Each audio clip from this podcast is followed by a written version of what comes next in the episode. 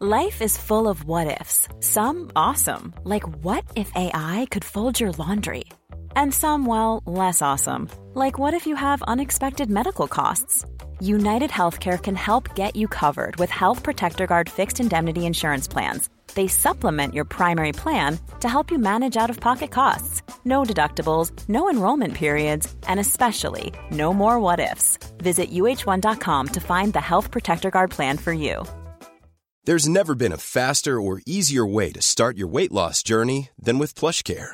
PlushCare accepts most insurance plans and gives you online access to board-certified physicians who can prescribe FDA-approved weight loss medications like Wegovy and Zepbound for those who qualify. Take charge of your health and speak with a board-certified physician about a weight loss plan that's right for you. Get started today at plushcare.com slash weight loss. That's plushcare.com slash weight loss. plushcare.com slash weight loss. Hey, it's Ryan Reynolds, and I'm here with Keith, co-star of my upcoming film, If, only in theaters May 17th. Do you want to tell people the big news?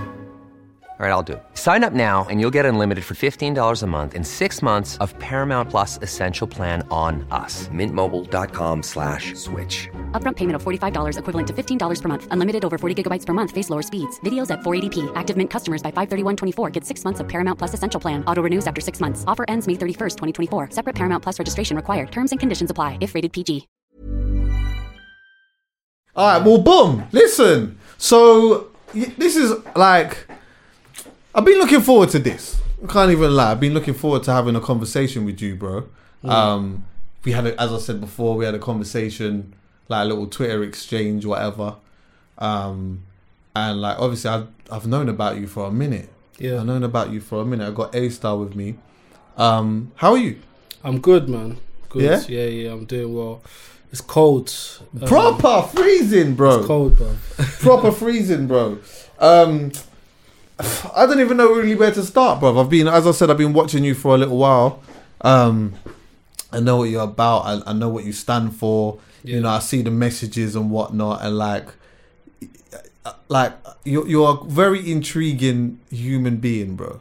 Interesting way of putting it. Yeah, you're a very intriguing, and it comes through in some of the stuff that you do, bro. Because Yeah. I know you more so as like a grime MC. I don't know if you do much other stuff other than like I heard the hidden track and whatnot. Yeah, yeah. But I don't know, like I haven't heard you do anything outside really of grime. Yeah. But I know that that's what you do. I know that's that's your heritage. I know that's where you come from.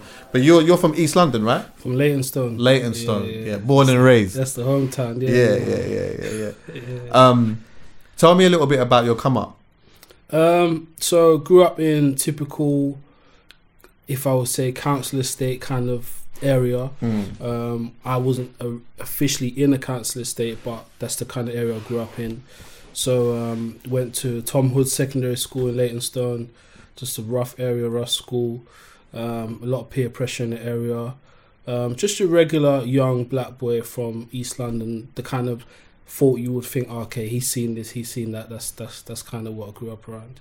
and obviously uh, like the the like the deep heritage of MCs from East London Yeah, and that. yeah, yeah. So I got to I got to see the birth of of grime around that. Like you know, Fuming, he went to my school. Oh yeah, yeah. So I was at the power video shooting like Oh, for real? yeah, yeah. On Fuming's part, the, the first video though. Remember Oh, those two yeah? videos? yeah. oh yeah, there was. Yeah, Yeah, you're yeah, right. Yeah, shit. So I was at the first one, the first one, yeah, where it's just him spitting with man them behind him. I was like what 16, 15, 16? Yeah. Yeah, yeah. Them days are ah man. I always think back to them days. just know. carefree days, you know. I'm telling you, bro. Us lot were just literally just chilling on the corner in the ends, and he was around. He said, "Yo, man, then video shoot come." And we just walked down the road.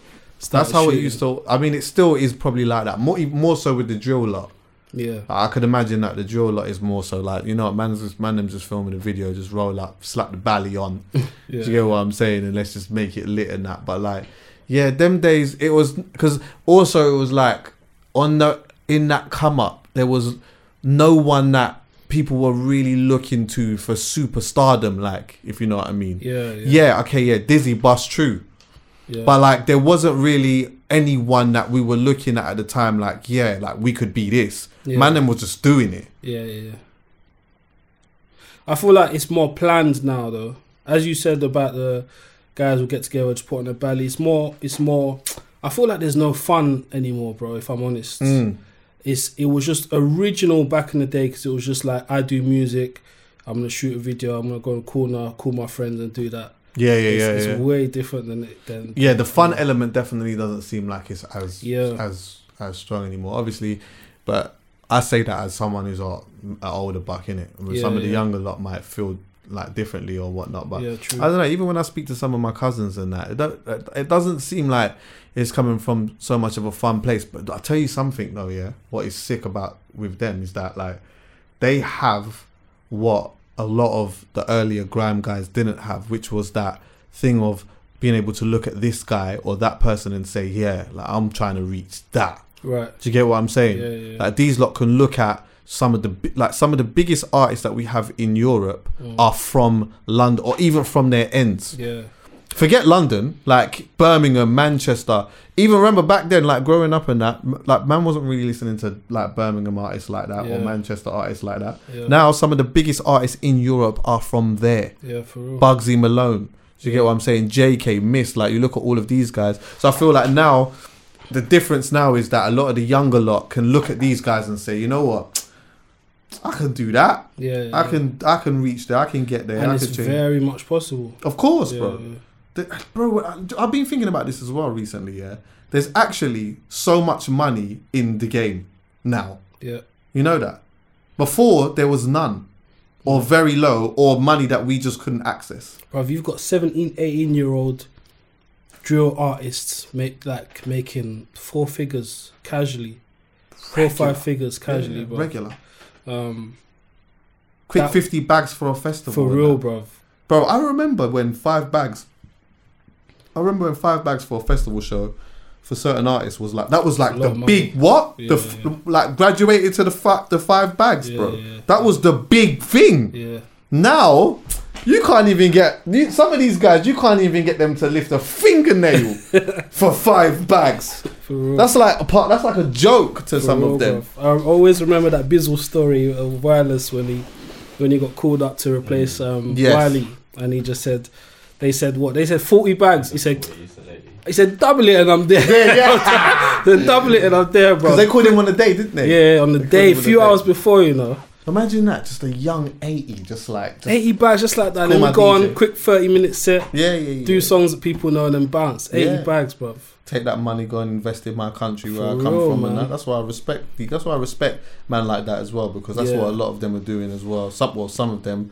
Bizzle's sick at that, man. Like, Mm. I see, especially around the time of Christmas where everyone went back to Ghana, Yeah, I see him. And every time I do see him, like, obviously if watching him on Snapchat in Ghana, he's with people like Fuse. And Fuse's got a crazy house over there. Mm. Yeah, Fuse yeah, ODG. Like, he's literally done his thing here and he's just gone to invest back there. they got like, love- that famous peacock or whatever it is walking around as well. And Oh yeah, yeah, I saw I saw that one time. But I love the mindset that he's kind of put into the whole Africa thing. Like Mm. Africa's not um, kids with flies on, on, on them Mm. and starving kids and stuff like that. They've proper kind of changed the narrative, which is sick, man. Mm. Yeah, definitely. So yeah, like obviously you were fully in and immersed in like the the grime world essentially in it, and then started doing your own thing. But one thing that I noticed is that your angle's just a tiny bit different in it. Like Yeah. you're uh, have have you always been a youth of faith? No, no. I, I just grew up in in ends and and went to. My dad was in jail when I was like from two. So uh, he went to jail, and then when he came out of jail, he did five years. So I was around seven years old. He started taking me to church here and there. Um, so I always kind of knew. I went to Sunday school, but whenever I'd see him, I'd go. But my mum was an atheist. She wasn't about that at all. So um, it's literally when I was around my dad that I would go to church. But I didn't grow up around the whole church um, environment. I literally just was a kid from ends. No one in my area was of any sort of faith like that, apart from obviously my Muslim friends from school. But that Yeah, was yeah, it. yeah, yeah, Yeah, yeah. I noticed you got a podcast, right? yeah, five twenty five. Yeah, 525. just started it with uh, three of my other married brothers. We talk about. Are young- you married, Young yeah? married life. Yeah, yeah, Okay. yeah. Two and a half years now. Two and a half years, yeah. Yeah, yeah. Go on, Yeah, yeah. So that's lit. Yeah, man. I noticed because um, I saw on your timeline. We'll talk about marriage in a piece actually, but I saw on your timeline um, just like a conversation we was having about absent fathers and stuff Yeah, like that, yeah. and like talking about the effects that th- that had. But you, so your dad was absent for five years, right? He was um Or was he? just yeah, so he he was in general? jail. Um, when he came out, I'd see him, but the, for me, my story with the whole absent father thing was there's a difference between a man being um, there and a man being in the house. Uh, So for me, I didn't have a man in the house; it was just me and my mum. yeah, Um, so things like driving, skating, swimming, uh, had to fix uh, something in the house. I, I didn't have a man to learn that from. So most of the things I learned, I learned from the ends from from my guys on Man road. them. Yeah, yeah. So I felt like there was a big piece missing there, man. I Yeah. saw him once in a while, uh, and we have a great relationship now. Even with his wife and my mum, they're tight. They got Okay. a great relationship, which is. You know, an anomaly. A lot of people look at me sideways when I say that. I'm like, they're cool, they're best friends, like, Yeah, they're yeah. great. Um, but I didn't have him in the house in order to just keep me close and to tell me real stuff. Not just to tell me, but for me to actually see that where there's two parents in the house and there's a dad there, and I can actually look up to that and say, I want a marriage like this. Do you Yeah, know yeah, yeah, yeah. I didn't have that. It's mad actually because, yeah, I didn't. My dad, my mum and dad split up when I when they were when I was super young. Yeah. But I have the same sort of situation as you, where like my mum, like my mum's married now or Mm. whatever. My mum, my mum's husband, and my dad and that are proper just crisp, bro. Yeah, yeah. Like, it's, and it's nice to have that. I guess where I was kind of fortunate is that at a young age I had my mum's husband too, so I did still have a man in the house. And it, what you know, like in a in a in some weird way, it's been good to watch like how my mum's husband moves and how my dad moves because then I've been able to like in some way try to get the better parts out of the both of Both, them. yeah, Do you know what I mean? yeah. And it's only now when I look back I start realizing like how important that shit was at the time. You know, you're just living in it. Like you're just mm. living, and you don't. You're not really thinking about like mm. any of these type of things. You know what I mean? I started clocking when I was seeing my my boy who lived three doors away with his mum and dad, and they're all close, and he's the smallest thing. Like he's play fighting with his dad, and his, Yeah. his dad's like, "Come with me, I'm gonna fix this light bulb," and he's doing it. And now his dad was proper like hands on. One of my good friends from from young, his dad was proper hands on, and now he's um he's he's a builder. Like he, his dad, he took on what his dad was doing basically, Yeah, and he's always been um, passionate about that. But that I know that he got that from his dad, so that's Yeah. something I used to always admire. So I was there all the time, always at my friend's house because I was that. Now I'm clocking that it's because I just wanted that wholeness family feel. Do you know what I'm saying? Um, and and I didn't have that at home, so was you? You was super close with your mum though. yeah, yeah, my close till until today, man. Till today, yeah. yeah, yeah. Yeah, talk to me a little bit about that, like your the relationship between you and your mum. Um, yeah, she was. She was. I wouldn't say she was kind of strict, but firstly, she you know was very weary about my health, having Yeah. sickle cell, Yeah, and um, she she has sickle cell as well. Right. So um, she was very just weary. Always where you be be be warm, stay warm, make sure you eat and stay hydrated, all of that stuff. Because obviously my my my um, growing up, my youth was kind of shaky because I was always in and out hospital, things like that. So Mm. it brought it definitely brought us close, and you know she's always been someone who's worried and been overly concerned. Yeah, where I've yeah. always got to tell her, "Mum, chill." Like Yeah, my yeah. wife's looking after me now. It's cool, Yeah, you yeah, know yeah. I'm I'm good still. Yeah, yeah. So I've got to kind of keep keep levels. She's probably gonna call me now, like, "Are you okay? What you did?" Yeah, you know what I'm saying? So I like yeah. that's that's grown still. My wife's looking after me now. yeah, Let's talk about this then, because um, I had seen um a video that you, a song called "Hidden hidden pain. Hidden Pain." That's the one, and I, I've watched it a bunch of times, bro. You know, like sometimes there's things that like pop up on the timeline or whatever, or some someone will send you, and like you just go past a bunch of stuff, but then there's like a couple things that just stick, Yeah, and like that st- I, we, I never spoke to you about it but that stuck and um one of the reasons why it stuck is because i remember growing up here and having um someone who like i'd considered like family someone who i'd considered like family at the time you know you growing up and you just like everyone's your cousin in it like, Mm. that kind of vibe but i remember he had sickle cell and i never knew i never knew what it was and to be honest with you i'm still I'm still unaware of what sickle cell really is. Right. It's only now, yeah, I'm starting to like ask more questions, and you know, you, I, I'm grow, I've grown up hearing someone's got sickle cell. Okay, I know that there's like that's a thing, but I'm not asking a question because in my mind is not in a place to even fathom what that real. really is. And when I'm tracing it back, and I want to know what it is and and where it's come from and stuff. So, just from your perspective, yeah, can you tell me like what is sickle cell? Sickle cell is a hereditary disease. It's a blood disease that affects the red blood cells. So your regular blood cells are round shape. Regular red blood cells are round shape, normal round shape. The sickle cells are sickle shaped, so it's kind of like a moon crescent shape kind of thing. Um, and obviously, it's your red blood cells that carry oxygen around the body.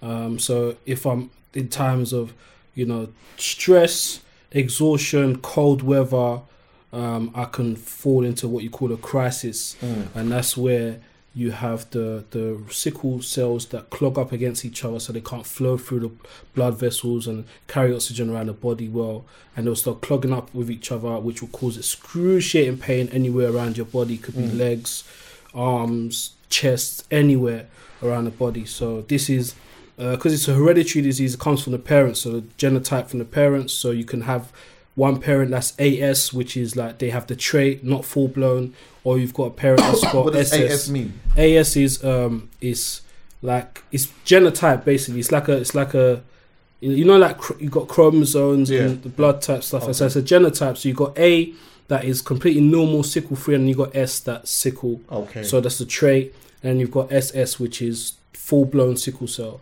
So my mum had AS and SS. yeah, AS is the trait. SS is full blown. AA is nothing. You don't like. You don't have any trait or what's what whatsoever. So um, my mum has got SS, Okay. and my dad's got AS. That wasn't communicated when it came together years ago. So you, like- you're sorry, your your your mum's got SS and your dad's got AS. Yes, my So your dad got has a trait. trait. Okay. Yeah, mum's got full blown. That wasn't communicated when they came together.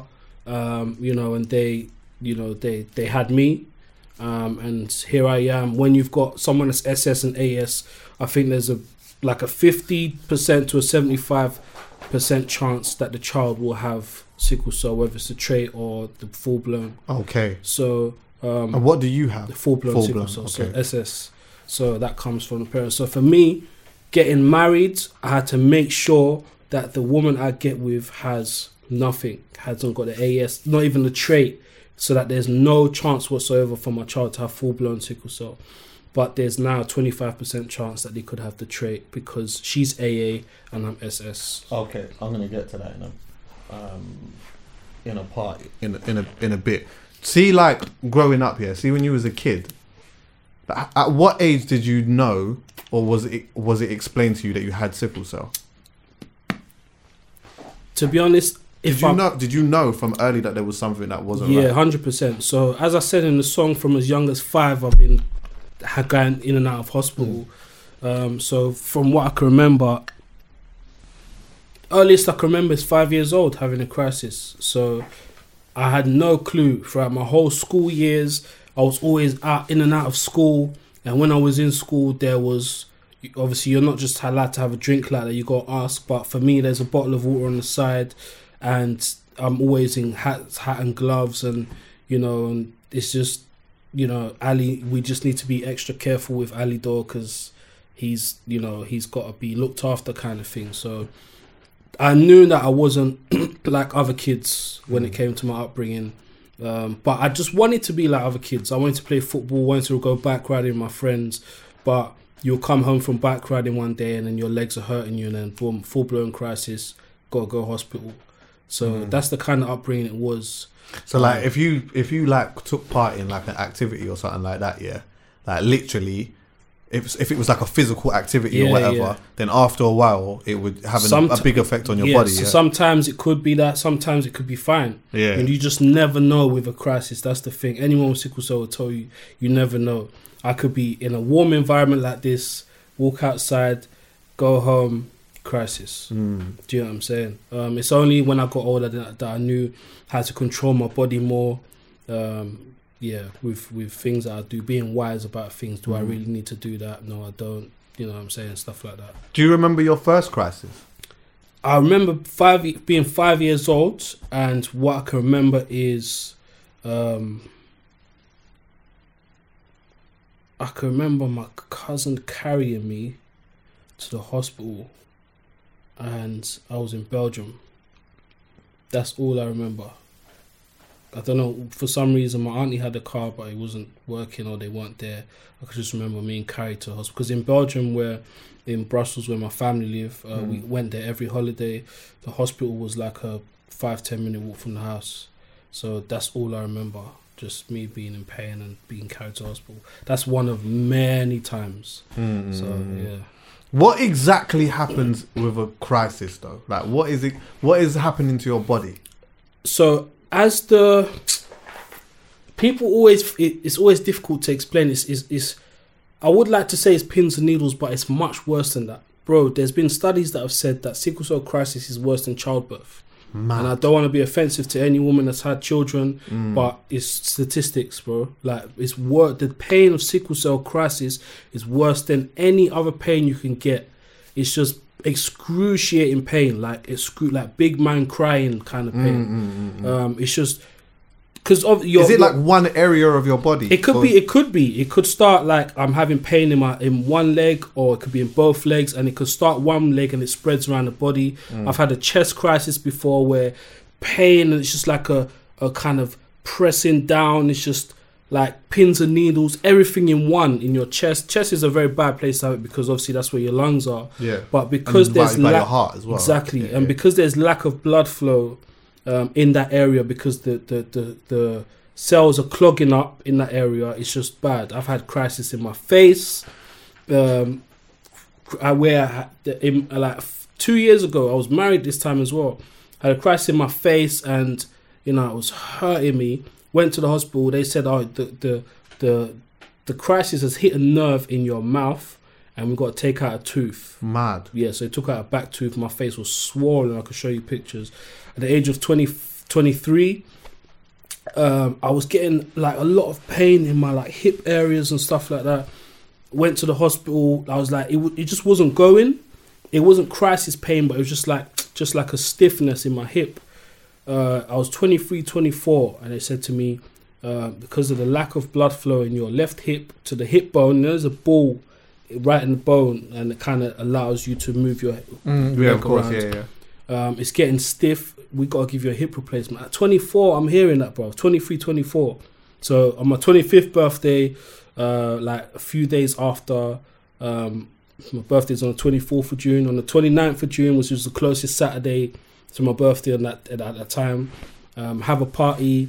And then, you know, two weeks before that, they told me, oh, we've just had a cancellation because there was a waiting list for a hip replacement. We've just had a cancellation. Can you come in on the 30th so that on the 1st of July we can give you a hip replacement? So 29th, celebrating my birthday. Family have come from everywhere because it's my 25th. Yeah. And on the 30th, I've got people at my mum's house and I kind of got slowly had to slide out and say, oh, yeah, just going to an appointment, guys. I was going Oh, to hospital. yeah, yeah. Stayed there from the 30th of June. You know, is there 31st of June? Don't know. Stayed there from the 30th of June. It's a good question. and then I need to know. it was either one or two days, and then you know the first of July.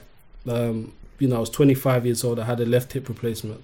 no, there isn't a thirty-first. Yeah, so from the 30th, stayed there overnight, and then the 30, the first of July, I had had a hip replacement. It's a mind fuck though when they when you have the you're sort of scheduled to be in the hospital at a certain time or around a certain time. They tell you, oh, you know, maybe that something might come up in like a month's time or whatever it is, Yeah. and then you get a phone call saying, yeah, boom, next week. It's tomorrow fact, or yeah, next week. Uh, yeah. For me, it was the waiting list was nearly a year for me. So I got told when I was like mid 24 or yeah, or, or just hitting 24. Sorry, uh, I got told when I was so the issues happened from like late 23.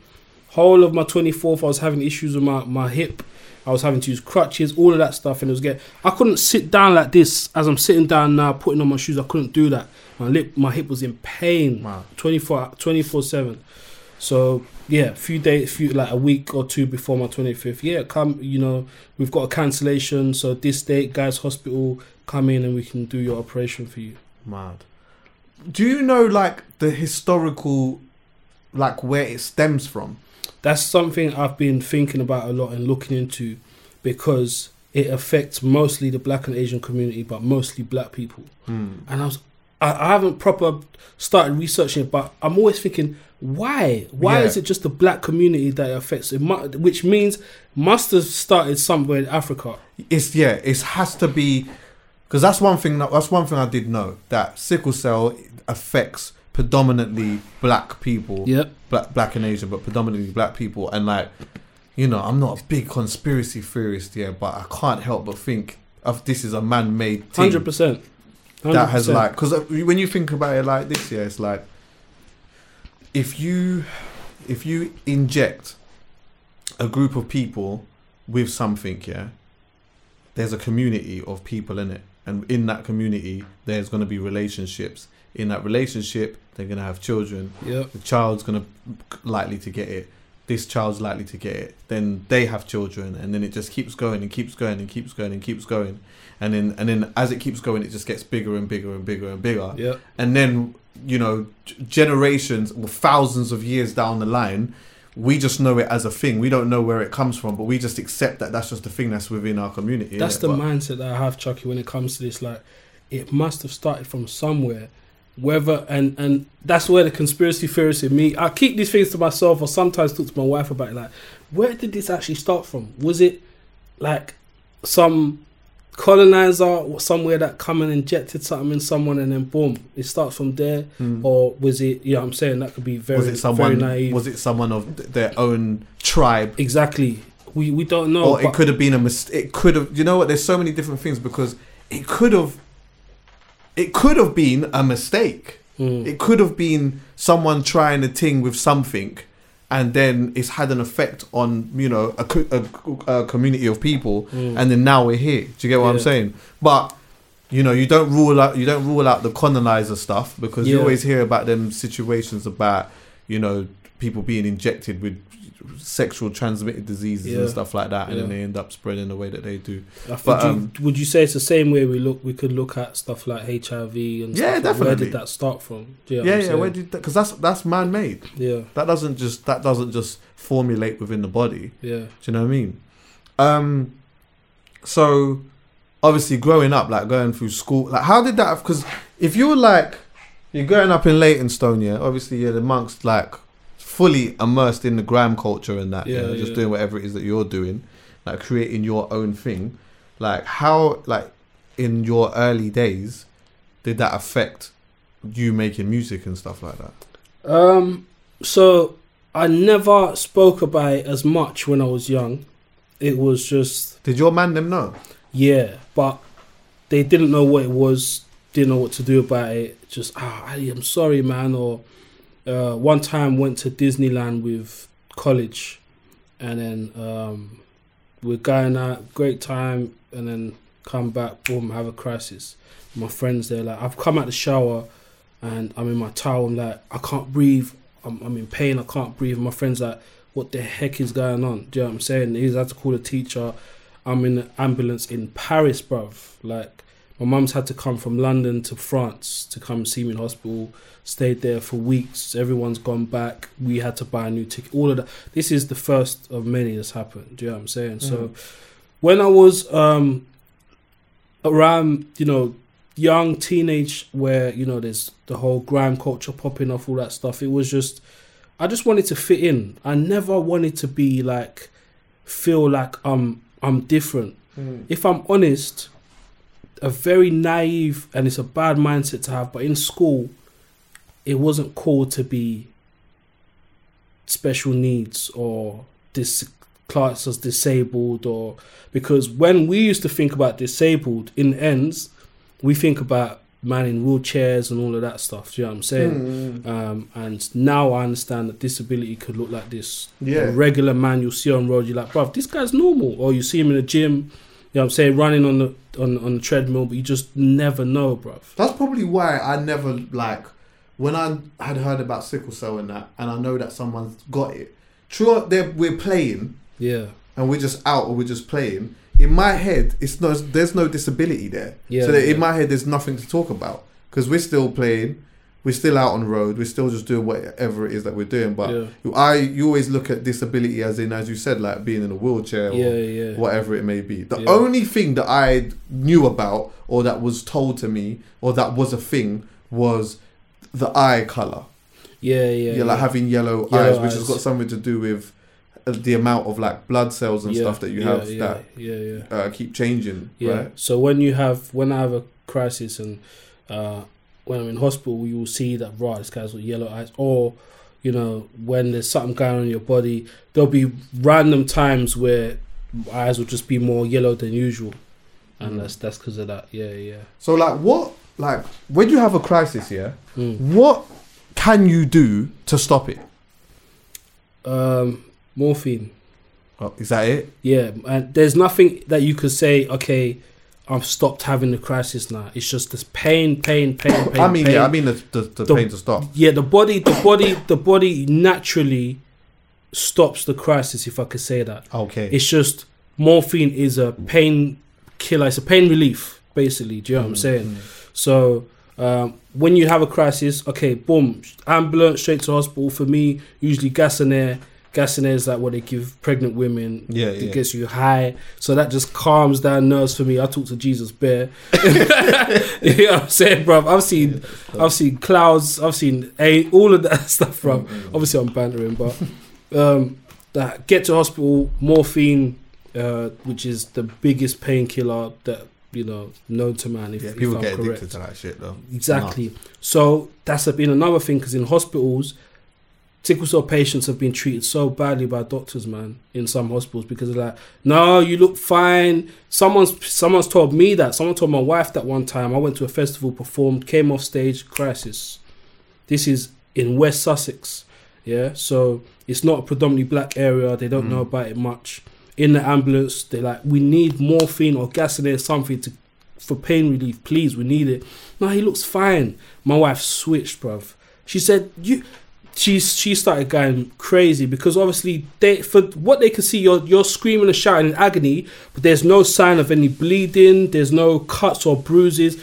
There it's just this guy's in pain and he's asking for more. No, why are we giving him morphine for? Do you know what I'm saying? So naive people that don't know about it. This is why I always say that doctors and nurses everywhere around the whole the whole world, whether you're in a predominantly black area or not, you'll get a random case where there'll be one black guy that's in your area for something, has a crisis. How can there be a whole hospital and you don't know how to deal with that? I had a crisis in Manchester years ago. I had to, I had to um, discharge myself because they didn't know how to treat me. Discharged myself. Mum came from London to Manchester. Just discharged myself. Got on the train in pain to London, and then we had to get mum's friend to come pick us up, bring us to hospital in London. Do you know what I'm saying? So morphine is the pain relief that that kind of gets you know calms the pain down. But yeah, that, that's what I would say. And obviously they give you drips, antibiotics, yeah. all that stuff. So the dynamic in the household though must be nuts because at any moment you can have a crisis, yeah, and naturally, same way at any moment your mum can have a crisis. Then, Yeah, So like, I I remember seeing on your timeline as well. You was talking about like being in a situation where you was in a hospital and that you had a crisis and your mum had a crisis Yeah. as well, and then having to leave and go and see her. yeah, yeah. That's exactly what happened. Um, on more than one occasion, more than one occasion there was, uh, but from what I can remember, the most I can remember is that one occasion where I had a crisis, and I think my mum had a crisis after that, and she's in another ward.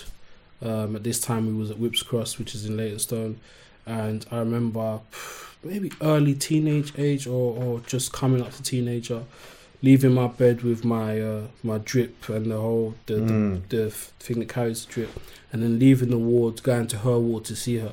That's got to be stress, man. But I don't clock. You don't. I don't. I didn't clock till it was years down the line. I don't know why, but trauma at at a young age is just like this is what's happening now. Word. You don't clock. You don't clock it until later down the line where you got things like therapy. I'm doing therapy now, and there's just a whole.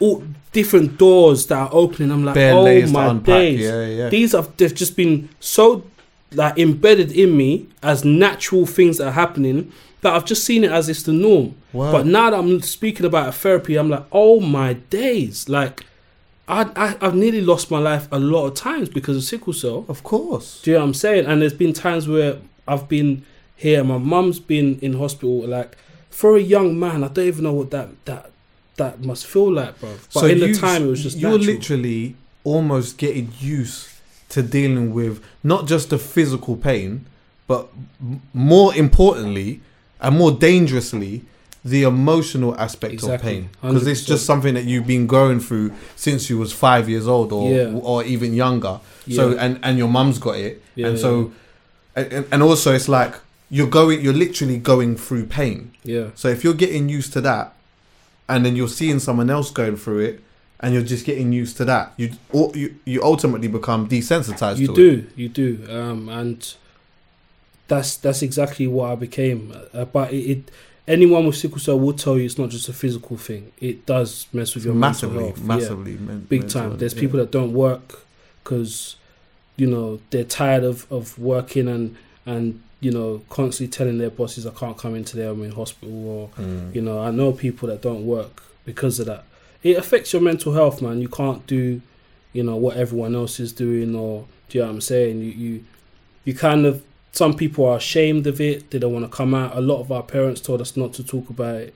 You know, so Mm. that's why a lot of us now in the last two years, I've seen a lot of people taboo, come out with their stories now. Mm, mm. A lot of people come out with their stories. Some people say it was a curse, religious reasons, all of that kind of stuff. But for me, if we're gonna raise awareness about something, let's talk about it. Let's just you know, if black people are gonna support each other about a case with a case like this, we have to discuss it. You know, only one percent of black people in the UK give blood. Yeah, I want to talk about that actually, but I've just been thinking as well. Yeah, that's where in my mind, the the um the sickle cell thing from a historical point of view has to be from a place of fuckery. If in the community you're told to not really talk about it, Right. do you get what I'm saying? Yeah. That comes from somewhere. Mm. That doesn't that, that doesn't just exist. People don't just have it and feel like, ah, I'm not going to talk about it Yeah. it, it comes from somewhere. That's like a mental conditioning that then gets passed down to people, and then you just think as people, do you know what? Like that, you when you're going through it, like I, all I know is that this is not really something to to talk about.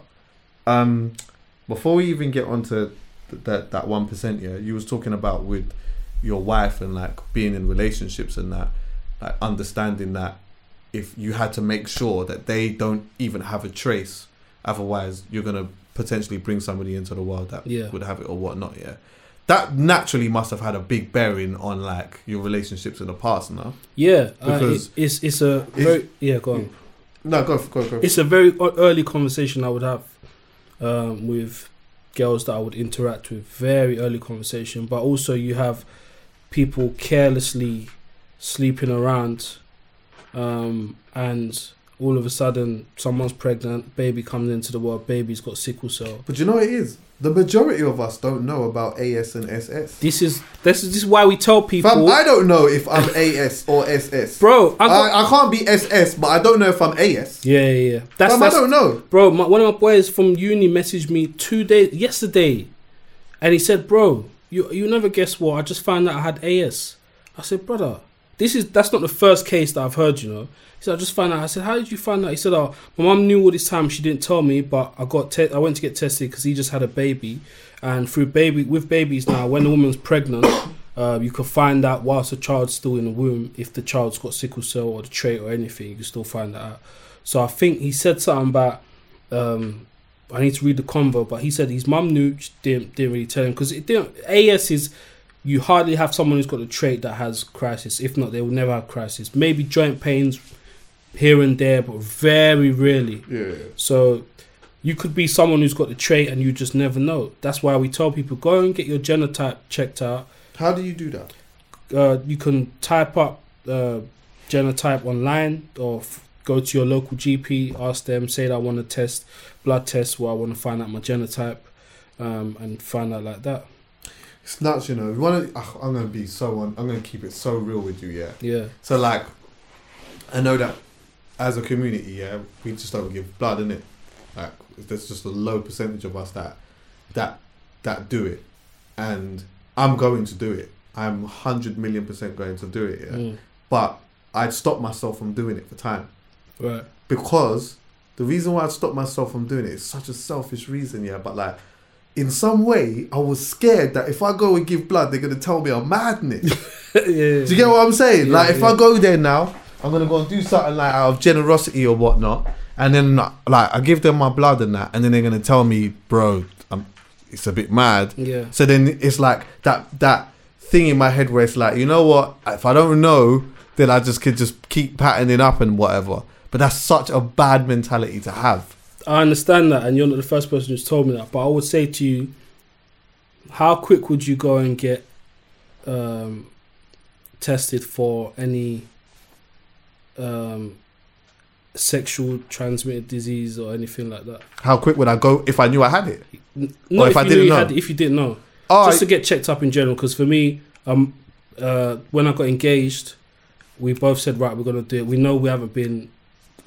Oh, what, clinic? Yeah, yeah. oh shit, that's like, But if it was to use for you to go clinic, yeah. would you have the same mindset to say, "I'm not going to clinic because they could tell me a madness"? Do you know what? It's okay. This is funny actually. There's two things that you said that is funny in my head. Yeah, because I know that for certain man, yeah, if they they meet a girl and they say to their girl, like the girl says to them, like, cool. In order for us to move forward in that, we got to go to J Wing. To the clinic. That's stressful, man. You know. Some man are not doing it, bro. But yeah. Somehow Listen, I'll call man you tomorrow. like I'll the call day- you next oh, week and let you know. Yeah, bro. But on the day, man, are t- saying to the girl, "Ah, you know, mum, something's happened with my mum. something's happened." Bro, that leads me to a funny story. Actually, yeah. One time, uh, we're going off topic quick, but I might as well tell this story. Yeah. So I'm in like this relationship with this girl, or whatever, yeah. And like one day, she's like said to me, she goes to me, ah, um, I need to go doctors. So I'm like, yeah. Like where you go? Like why? She was like, I just need to go to the doctors or whatever. You should come with me. This is a girl you're seeing, This yeah? is the girl I was Okay. seeing. Yeah, I was no, she was my girl. Okay. So I'm like, all right, cool. So um, she's like, yeah, come meet me Oxford Street or whatnot, and like, so I'm thinking, doctors in Oxford Street. She's what? Has she hit the That's a- that's Hit a the private or something thing, like yeah, that. yeah. Yeah, it's a private thing. That's mad. Yeah. So anyway, now boom, like I've gone and met her, and she's with her brethren. Yeah. So anyway, it's me, her, and her brethren. We've gone in this place, and as we've gone in there, there's like bare, um, eccentric looking people in there, and that like bare alternative looking dons and that in there. Yeah. And I'm thinking, this feels like a doesn't feel like a doctor's doctors. Right. Yeah. Anyway, turns out now that we're in a clinic. Yeah, and Mm. so obviously she's getting the test and that. So I haven't cheated on her, Yeah. but admittedly, prior to our relationship, I hadn't gone to the clinic before my last thing. Right. Yeah, so she's gonna get a test, and her brethren's getting a test, and I'm just here chilling now.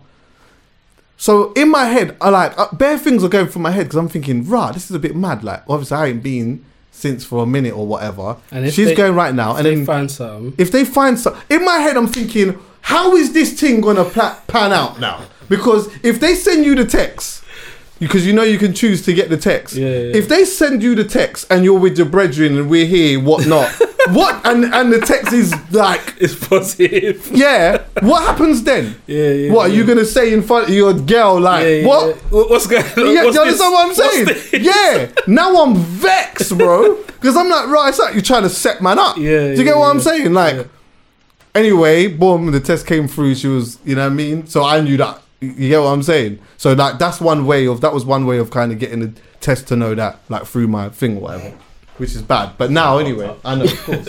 But yeah, anyway, back to the thing Yeah. to the clinic now. I go to the clinic regular now, but there was a point, bro, where I went to the clinic at a young age, and then they they pushed the flipping thing in uh, the penis, the, the thing, you know, what I'm saying, the cotton bud, and they stick it in the thing. Then after that, I was like, I ain't coming back to this. I'm Yeah, not coming yeah. back here again Yeah. for these man to be sticking this thing in me and all of that. Yeah, yeah. So that actually put me off. But now I'm way more health conscious. Do you get what I'm saying? So Mm. now, if you're saying to me like, would it, would it stop me from going to the clinic if I knew I was going to have something? And just going one time, you know, it's only one time. It's not a regular thing. You go, you go, you find, you do the blood. Yeah. It's a blood test, regular blood test. Mm. You find out, and that's it. It's not like a regular clinic visit or whatever. Yeah, yeah, of course. Now, of course, I'm going to do it. Um, I just wanted to have more of a conversation about it and stuff like that. And like, regardless of whether me and you would have had this conversation or not, I'm at that stage in my life where I'm like, you know, if something's going to be wrong, I need to fix it anyway. real. But we we just don't. What was the percentage that you said? One percent of black people in the UK give blood. Why is it so low? Do you think? So, stories I've heard have been three different stories. That one of them is what you said. I don't want to go and hear that something's, something's going on Oh, yeah, inside me. Yeah. Uh, the second one is uh, needle phobia. I would need your uh, needle. phone. People just scared of the needle. They don't want to know. They they're just scared. They don't they don't want to be anywhere near needles. They don't like seeing blood, anything like that. And the third one is a conspiracy theory one. It's like, bruv, what are they gonna do with my blood when I give blood? Where is it really going? Like, do you get what I'm saying? Yeah, yeah. You get people that, that ask these questions a lot, a lot, and also what you do get a lot as well because I know someone who works for um, NHS BT, which is NHS Blood and Transplant. They will say there's a lot of people that black people that book their their um their their date to give blood and then they don't turn up. So there's There's like they get stage fright. basically, yeah, so there's like a maybe like it could be like a, a wait, one to one to two to three month gap where they say okay we've got this date for you and it's two months down the line you're like cool I'm I'm on it on it closer to the date yeah yeah, yeah. closer to the mm, mm, dates later no I'm not I'm not you know what I'm saying something could generally come up but yeah, yeah, it could be just stage fright Yeah. so these are the three reasons that I usually hear a lot from people when it comes to why do you not give blood as a black person, especially knowing that you can help someone like myself out. There's um, a guy that I know. He messaged me uh, not long ago. Said, "Bruv, I went to give blood and they told me I got a, a, a, a blood type which is called a RO subtype, which is the best blood type for them to give someone who's got sickle cell." I said, "Brother, I need your blood. Keep Strong. giving blood, bro." Yeah, you know what I'm saying? They ta- they encouraged him to keep going. Um, and I've heard this with two or three people that have gone to give blood because of me, and that's you helping someone out. I could, I, I have. Um, so another thing, when I got married, um, there's a, a specific tablet I was taking from like the age of twelve, very young, which they started in Belgium. Then it came here, uh, called hydroxycarbamide. I was taking it all the time from young, you know, just to keep the sickle levels down uh, taking it for like 20 plus years. Uh, this specific tablet has a type of chemo in it. okay. Yeah, so it can affect the reproductive system. So I'm getting married now, and I'm like, okay, we know we want to have children one day. Um, I need to slightly start coming off this. So 2018, early 2018, I go to the doctors with my wife, and I say, all right, I want to start coming off this, and they say, cool, let's see how it goes. Come off it. April, I come off it. 2018. From April to October, back to back crisis, back to back, back to back, back to Is it because your back to body back. became so used to it? Yeah, back to back crisis, bro. And around October, they're like, it's too much. Like, we need to try and see how, what we can do. And they said, um, we're going to put you on uh, regular exchange transfusions. Exchange transfusion is when you go into the hospital, um, they put uh, a needle on your right arm, on your left arm, and on your left arm. They draw blood out of one and they give you blood in the other. So the sickle levels go down with the blood they draw out, and they give you blood, bags of blood into your veins. Yeah, this blood comes from donors, people that give blood. That's where it comes from. Okay. So if people didn't give blood, people like myself couldn't have an exchange, or people that just have normal um, blood transfusions where they just give you blood. Do you know what I'm saying? An exchange is because it's literally an exchange. They're taking, drawing blood out of me, giving me new blood. So from October 2018, I was getting that, and since then, every six weeks I'm getting that. I haven't had a crisis since October 2018. Wow. So it's been a year and a bit now. Because I was going to ask you, how much blood do you need to have out of you, or how much new blood do you need to have in order for it to stop? Because surely, if this has got something to do with your blood cells, yeah, Mm. and you take, say, you just said, okay, let's. I'm just going to throw a random number. So hypothetically, yeah, let's just say, boom, like thirty percent of your blood over a period of time had been taken out and replaced with new blood, Yeah. shouldn't that naturally then um, reduce the crisis? And then I say, if you can somehow get 80 or 90% of your blood out over a period of time and put new blood in it, then doesn't that make it almost slim to none? Yes, but with blood, it doesn't just. There's the cells. Obviously, they they. I don't know if I could say reproduce, but they it's it's like constantly being renewed. If I could say that, do you know what I'm saying? So you've got cells that will be there that will constantly be renewed. Yes, the, the the sickle levels go down, but you can't completely just get rid of it like that because you've got things that are reproducing cells in your body. You know what I'm saying? So when I do get a transfusion, it's as you said, they get like thirty to forty percent of the sickle blood out, draw like literally getting taken out. My veins are bad, so I get what you call femoral line. It has to be surgically put in. I go into surgery room, they numb the groin area and they put a needle in the groin right next to uh, like a uh, you know you got a main Oh, yeah, artery in your yeah, groin. yeah. There's a big vein there as well. So they numb the area, put a needle in in the vein, put a long tube in, and then they take the needle out. So the tube's there. They patch up the area, send you back upstairs, and then they do the transfusion through that. It's quick for me, not quick. It's quicker than my arms because my veins are bad in my arms. So they we had to do a femoral line. Um, that will reduce my blood, sickle blood level to 30, 40 percent, and then the blood they give you is the extra 60, 70 percent, which is blood AA good blood that comes from donors, people that give blood, which really me that's helped me. I haven't had a crisis in over a year, bro, and that's a that's a great thing for me, bro. Yeah, yeah, From yeah. the whole 31 years of my life, that's a very good thing. Do you know what I'm saying? That's positive to hear, man. But unfortunately, not everyone can have, Have that. that, yeah. I know some people that are allergic to other blood, they Of can't course. have transfusions. Do you know what I'm saying? Fortunately for me, it works. Yeah, um, and also just quickly going back on like the relationship thing, we didn't get to unpack that so much, but I guess you were saying it's an early conversation to have straight away. The majority of people don't know what they have. Did she? Did your um, wife or girlfriend at the time know? She knew. Yeah, I And- spoke to her. She asked her mum because um, she has an uncle, her mum's brother, who has it, who has SS. Okay. He's 50 plus, chilled out, doesn't have crisis, hasn't had a crisis in like 20 plus years. So she asked her mum. Her mum says she doesn't have it, and uh, I think I think my wife did another test. Can't remember, but yeah, she said and yeah. straight away you said, "Yeah, this is the one marrying Yeah, that now." So for me, Yeah? yeah, it's a conversation I had. I. I, I, as the more I grew up, the more I started being more conscious about what I have, be doing research on it. So I knew the woman I marry is if I don't care how much I fall in love with you or whatever. If you tell me you're AS, I got to bounce. yeah, It's that serious. Because remember, you said that it must have started from one person, Mm. slept with one person, went down generations, wherever. We can actually start cancelling that. Yes, what? That's for real. Do you know what I'm saying? So for me, getting with someone who's got AA, we have a child who's got, by God's grace, AA, no no AS or nothing. They get with someone who's got AA. Down That's the it, line, that's that's it. it. Yeah, so we can actually have we, if I could say, we have the power to to actually end it.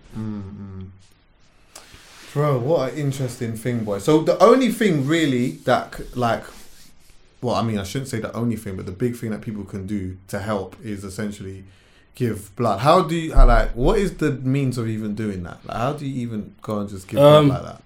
Literally, you could go online and say how to give blood or where to give blood, but uh, main website is blood.co.uk. Yeah, Um, they have a sheet there where you could fill it in, and they'll find a, your local um, donation center. yeah. go and they'll give you a date. Uh, they'll give you a date and they'll go. When you go, I think they check your blood. Yeah. So for some people, uh, like my sister-in-law, she wanted to go and give blood, but they said uh, you're you're a bit your iron levels are very low at the moment. So obviously that would affect your blood. So she's had to wait.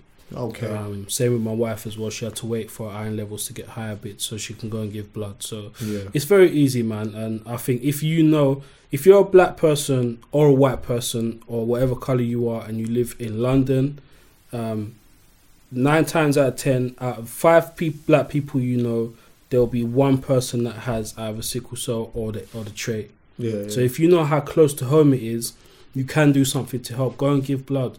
Watch who you're sleeping around with. yeah, I hear that. Watch who you're getting with. You know what I'm saying? What who you're a- getting There's a ha- whole bag of exchange of energies going on. And with- Exactly. With, that, there's like. exactly not just that, I'm but yeah, I've, I've been guilty of it. Obviously, I can't lie, but yeah, And man, have to be a bit more mindful of. yeah, it's not just the energies. It's it's the it's the in in semen, bro. Yeah, it's true, Like of course. it's the exchange of semen. There's blood. So with that, all of a sudden, boom, there's a baby there. You're hearing the baby's got sickle cell. What what's that? Do you have it? Yeah, I did. Uh, well, I didn't. I don't know. Mum, do I have it? Dad, do you know what I'm saying? And Mm. then next thing you know, there's a child here that didn't ask for that. And then, do you know what I'm saying? I used to resent my parents, bruv for real. in times of crisis, like I'm in pain. Why would they do that? Why did they not talk? Why you know what I'm saying? I'm grateful for my life, but I used to resent my parents. Now I've grown up and understood that they were young, didn't discuss it and things like that. But how can we make change the narrative now? Discuss it, talk about it. For those who have sickle cell, talk. You know, um, for those who don't, you could even have it and you don't know. You could have, if you had sickle cell full blown, you would know. But you could have the trait and you just don't know. Talk about it talk about it. Mind who you're getting with. Get checked up. Go and check up your genotype, um, and talk about it. If it's something that's affecting our people, it's something we should be passionate about. Mm. I hear you, bro. Um, thanks for coming and sharing some information with me. I, I saw a video uh, last year, I think, of a girl that was in a hospital. I remember this, like some people have been posting it around a, a, a bit, and she had sickle cell and she was going through a crisis. And um, there was like a video just of her. She was on the bed, and the video was being recorded Yeah, from yeah. Just that. behind her, or whatever. And she was, it was like she was giving birth, bro. Yeah, She was screaming and screaming and screaming, and that rang extra alarm bells to me because Mm. I'm like, I hear about this thing, but I don't really know the full implications of how this happened, why it happens, and what we could really do. You just hear a little bit about, okay, yeah, just give blood and stuff, but a lot of us don't particularly know why. We just know it's a good thing to do. But Mm. um but yeah, like hearing hearing this is um definitely definitely done something. So yeah, bro, you got an album coming out anyway. I know yes. that. My debut album, Born and Raised, out March sixth. Listen, and let's not ever get this twisted, you know, because you are a barras as well. Let Bro, me try and see if I can man. grab something quickly. there was you, one, tune that you had as well called um, was that? Was it two? Two zero one Two zero one. Yeah, that's it. Two, yeah. what is it? Two zero one six. So there's two zero one six. I did with my boy Governor B. Yeah, that's the one. yeah, yeah. That's the one. yeah, yeah, That's the one. You and Governor. yeah, yeah. Bro, let me see if I can grab this thing quickly, bro, just in case people are just not necessarily. Right. Is that is it on Spotify? Two zero. Nah, cause I was Have you got any of the two zero ones? I don't I don't have them on Spotify because 2016 and 7 were Dot Rotten Productions. Okay. So I was speaking to Dot uh and yeah, we're trying to me and him are trying to figure it out for me to put on Spotify. Are you and him good? Yeah. Yeah, yeah, yeah. I hear that, I hear that. though. So for me, when Dot's having war, yeah, I don't DM him, you know. I wait for everything to calm down. I wait for everything to calm down. I'm like, yo, bro, yeah. I want to put this on Spotify. So last time I spoke to him in a DM, he said it's cool. Just got to sort out um, royalties and things like that, and then it's calm. I'm definitely gonna throw him on Spotify though. This can't go on a YouTube, but this can go on the thing. That's born and raised. Yeah, no, I'm not Oh, playing yeah, this. Yeah, It's got D double on it still. Yeah, yeah. Hey, shout out to Rapid, by the way. I haven't seen Rapid in a long time still. Big bro, rapid. Born and raised, yeah? We need some more music, I was definitely. Born and raised in Leytonstone, that's East London. Sometimes when the gas be pumping, the man them were quick to blast, and some of the chicks were fast. It weren't simple, dog. On the block where the things were bark, red tape with the whips apart, jet space so the tints are dark. Listen hard, mum saying don't watch that sticks a class. 'cause she Yeah, that's what. See, come on, bro. I see it, bro. I pay Love, man. attention. Thank you, man. to a lot of things. Thank I you. pay attention to a lot of things. My ear is not. My ear is not just where the gas is. Yeah, You know, I'm a fan of this thing, bro. Seriously, love. I, I'm always trying to find good shit that Mm. people are not particularly listening to. Mm. Even people might be listening to, but I'm always trying to find good stuff. I've known about you for a long time. I don't. I don't hear much from you. Yeah, yeah. You know what I mean? You just pop up here and there from what it seems like, unless I'm missing something. Yeah, You yeah, just no. pop up here and there. Yeah, in the last in the last few years, obviously marriage and everything's taken. Yeah, yeah. You know, it's been a priority, but with music, um, I'm probably trying to be serious. Uh, my debut album, Born and Raised, out March sixth. Okay. Uh, got a lot of personal tracks on there, man. A lot of personal. I like to just talk about real life. Hmm. Um, I don't feel like as, especially as men. Um, that's another thing why we started 525 podcast Yeah. uh, for men, um, not just married men, but men to come together and talk. We don't do that enough. So I'm telling you, on my bro. album, that's definitely something that. So I've got some personal songs on there that I think Yeah. people can relate to. Definitely. An honor- honorable shout out to the wifey for holding you down. Yes. You know what I mean? And big shout out to Mumsy. Mumsy. What I mean? Exactly, Married yeah, yeah. now. Do you get what I'm saying? It's good. For real, for real. Yeah, man, bro. Thank you for coming through, Thanks bro. I me, appreciate man. it, bro. And um, what's the name of your podcast, bro? 525. So 525. 5 and then 20 is with the 2 uh, instead of a T and then 5. Uh, we're on Spotify, all the good stuff. And yeah, my album will be out all online stores as well, March 6th. All right, cool. And I just want to say this with love as well, yeah. Like this is not a platform where I just have people coming up here just promoting all kinds of stuff and that. I get all emails all of the time, which I'm very grateful for. Yeah. But like, it's not. This is just not just a promo thing like that. I'm Yeah. just trying to have conversations with people that I've. I gravitate to or having conversations about things that I want to have conversations about. It's not like an everyday bring a guest here and Yeah, you bro. tell me about your album. Yeah, I, I listen. I listen all the time, bro. I watch all the time, and mm.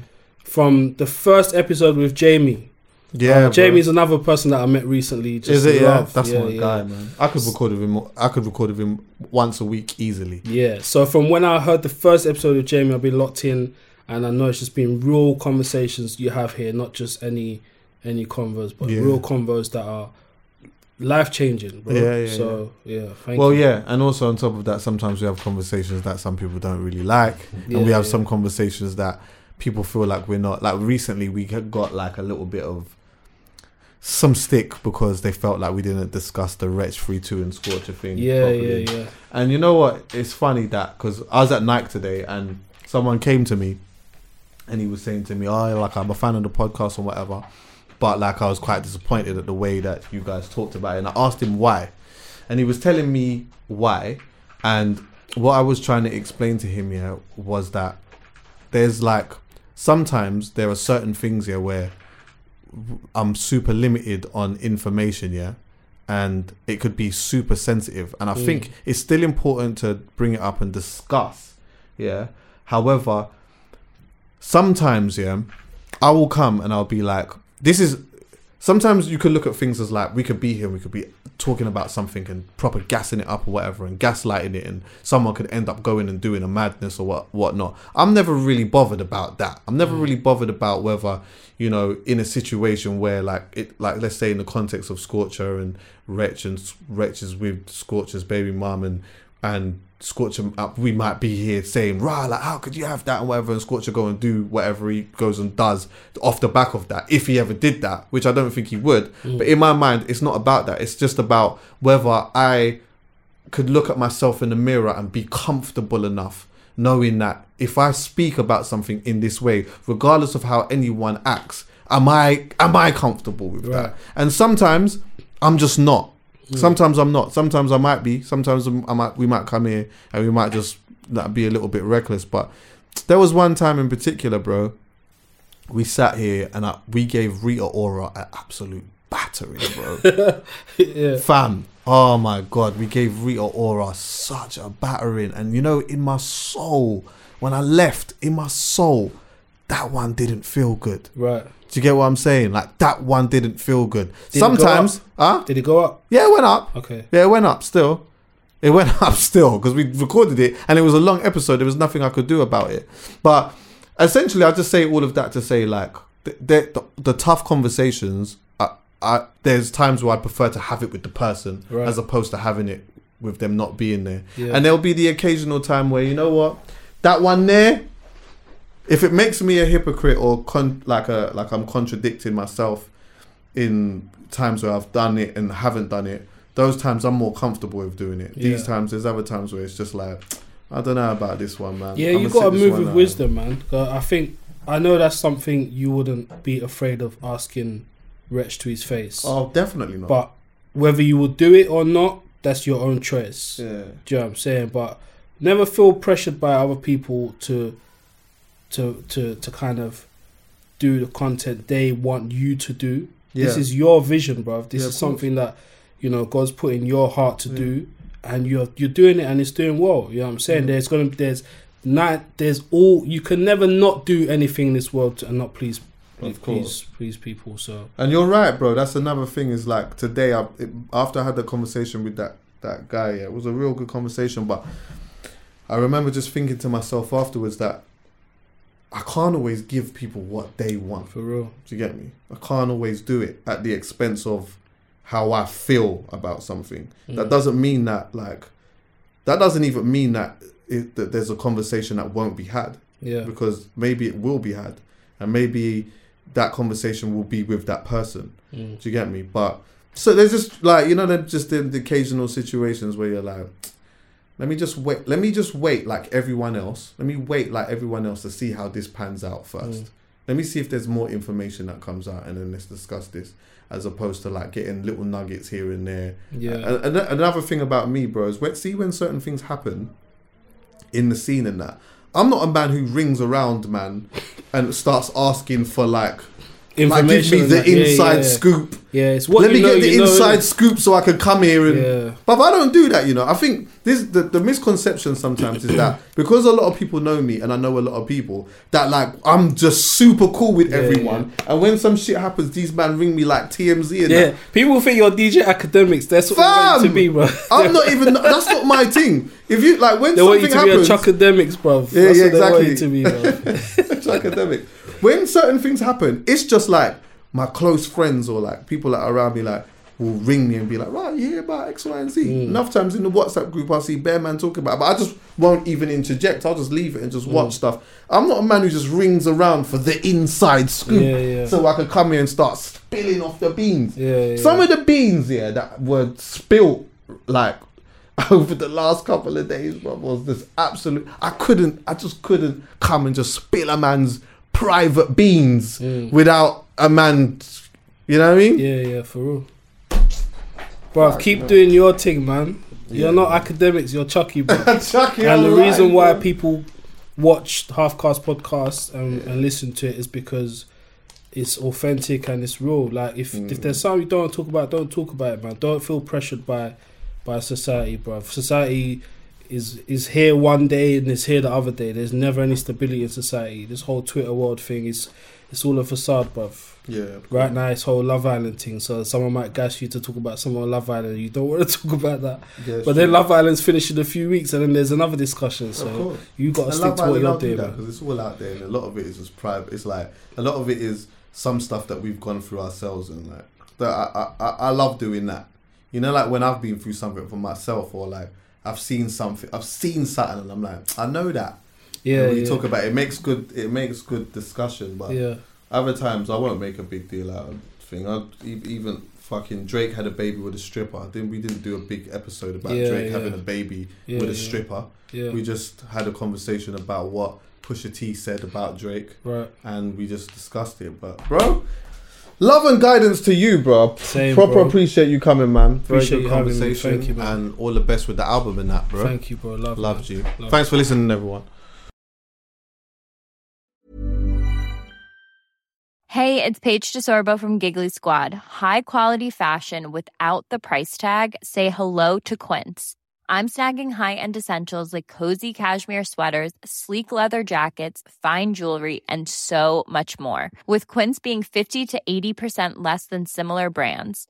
And they partner with factories that prioritize safe, ethical, and responsible manufacturing. I love that.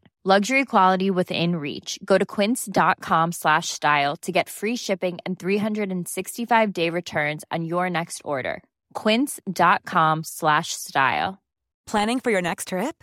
Elevate your travel style with Quince. Quince has all the jet setting essentials you'll want for your next getaway, like European linen, premium luggage options, buttery soft Italian leather bags, and so much more. And is all priced at 50 to 80% less than similar brands. Plus, Quince only works with factories that use safe and ethical manufacturing practices. Pack your bags with high-quality essentials you'll be wearing for vacations to come with Quince. Go to quince.com slash pack for free shipping and 365-day returns. Hey, folks, I'm Marc Maron from the WTF Podcast, and this episode is brought to you by Kleenex Ultra Soft Tissues, your ally to help tackle your allergy symptoms this season. I love the change of seasons, but nobody loves pollen and all those other things floating in the air that make you sneeze during this nice weather. Kleenex Ultra Soft Tissues are hypoallergenic and allergist approved, so fight back against watery eyes and runny noses without worrying about irritating your skin. For this allergy season, grab Kleenex and face allergies head on.